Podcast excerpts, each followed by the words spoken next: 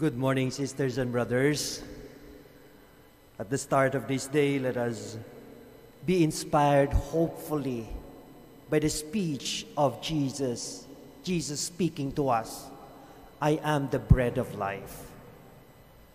This Jesus who says, I am the bread of life, says, I will not reject anyone who comes to me. I think this is the secret of great people. They don't know how to reject. Even they reject, they can transform them. Come to think about it. Great people, founders of religion, can transform even the worst into the best.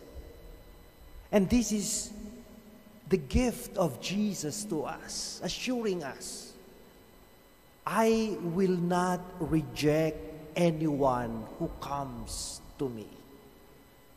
Why is it that Jesus does not reject anyone to me? Or sa Tagalog, pwede nating sabihin na, kay Kristo walang panis na tinapay.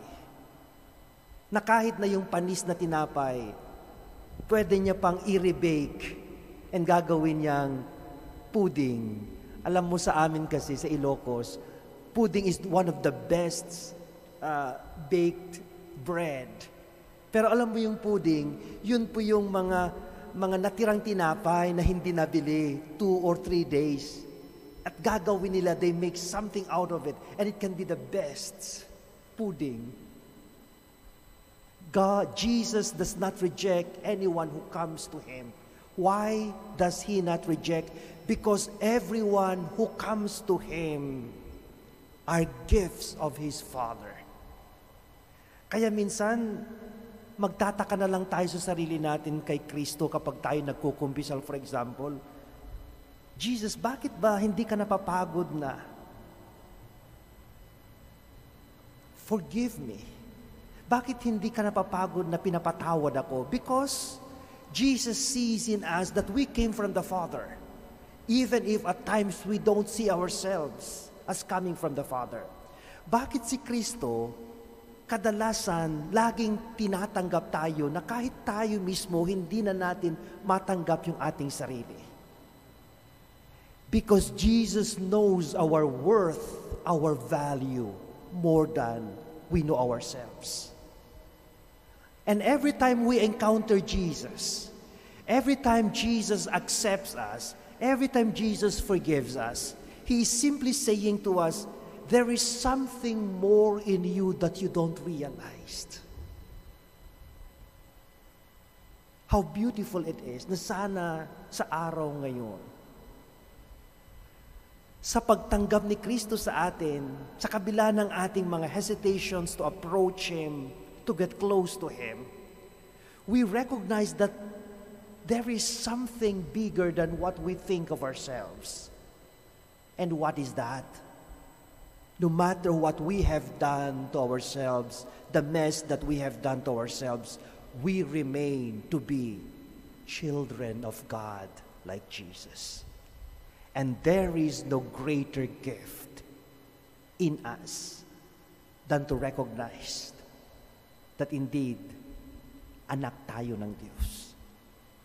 At pag anak tayo ng Diyos, is there something that would reject us? Because the person who would reject us rejects the Father, the giver, our God.